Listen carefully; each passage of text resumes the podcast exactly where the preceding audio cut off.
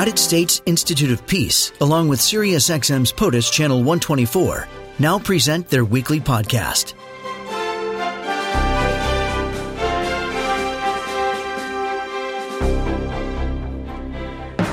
The United States Institute of Peace is announcing an inaugural Women Building Peace Award, which was something they had launched a search process last year. We want to get the latest on this, what it's about, how they consider this, and the role of women in the peace process. There are 10 finalists, I understand. Let's get the details from Nancy Lindborg.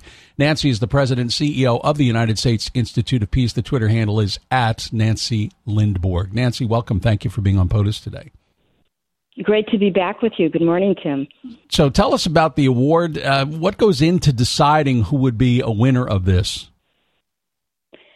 Sure. Um, and, you know, we are just delighted to be able uh, to have our 10 finalists. We're announcing who they are this morning, as you said, for our inaugural Women Building Peace Award.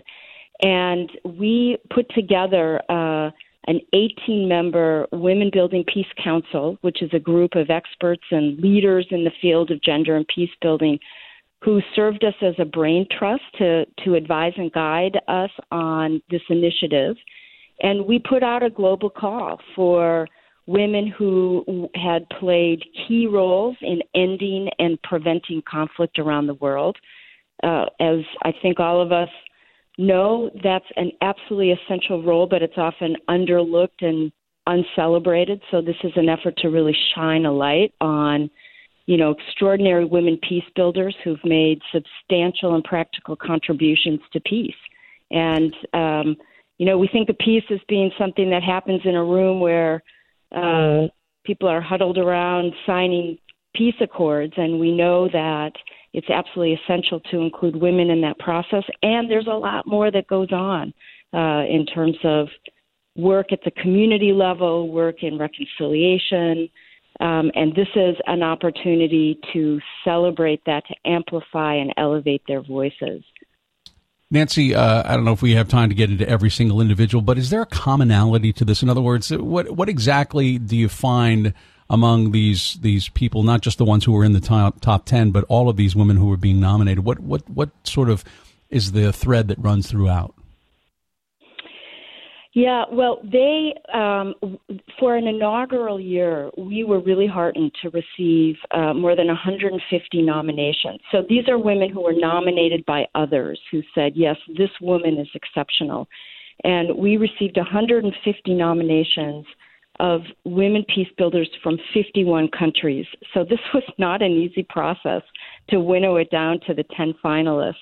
Uh, they the commonality is simply uh, that they were all inspiring and courageous and had dedicated their lives to doing the kind of work that reduces conflict and you know, resolves violence, often in some of the toughest countries around the world in Latin America, Asia, Africa.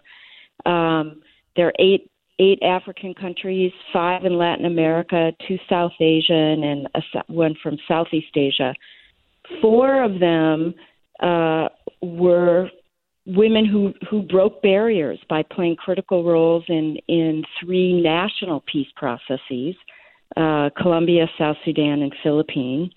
In fact, uh, one of the women from Colombia uh, was responsible for ensuring that that historic peace accord was the first ever to include sexual violence as something to recognize and address explicitly.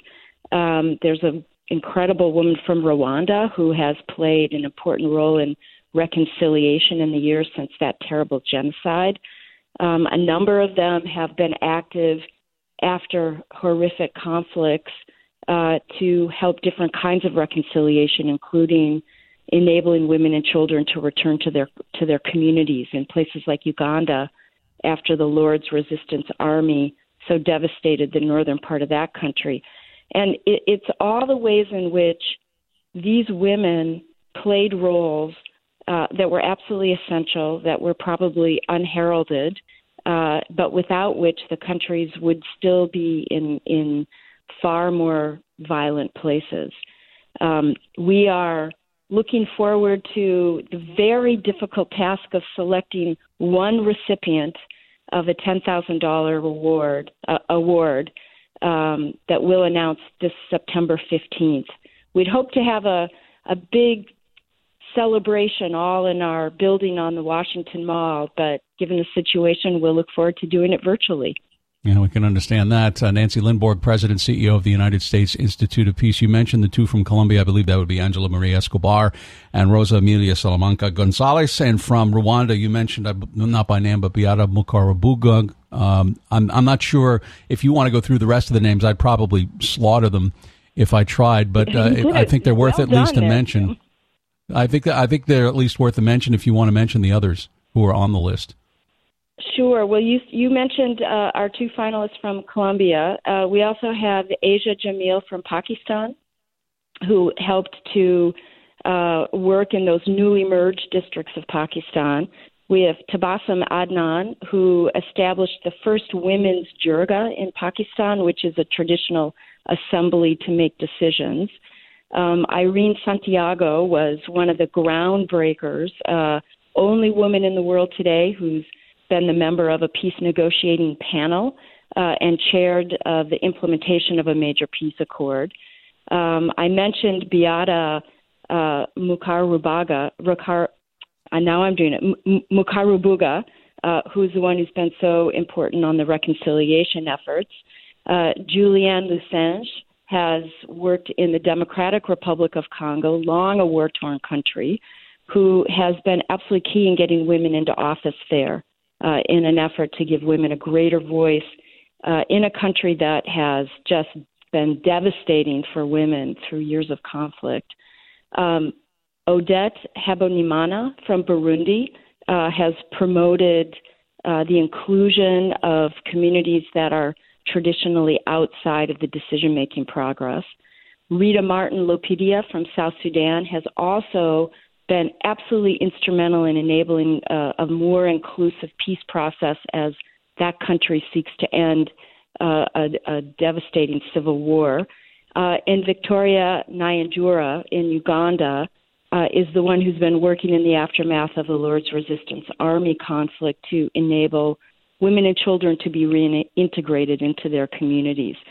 So, you know, each of them has spent their lives um, really uh, working in very, very difficult situations with tough, uh, tough circumstances and with great courage to build peace.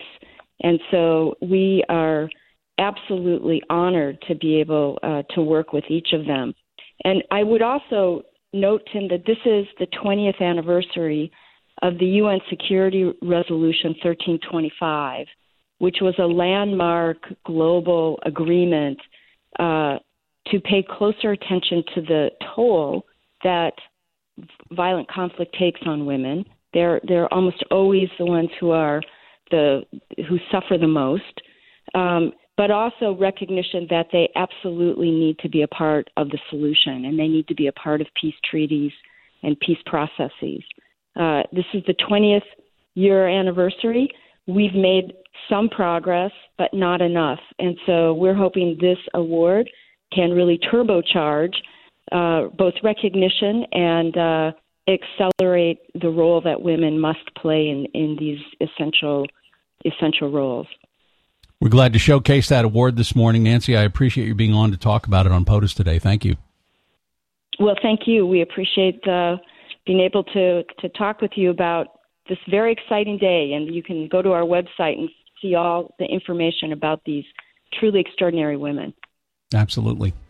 That is Nancy Lindborg, who is the president CEO of the United States Institute of Peace. I just tweeted out the location. You can go to the website at USI. Uh, it's usip.org, and you will find it uh, under the um, with the slash on there about the uh, the Women's Building Peace Award. And Nancy Lindborg is tweeting at Nancy Lindborg, L I N D B O R G. This podcast has been brought to you by the United States Institute of Peace and SiriusXM's POTUS, Channel 124.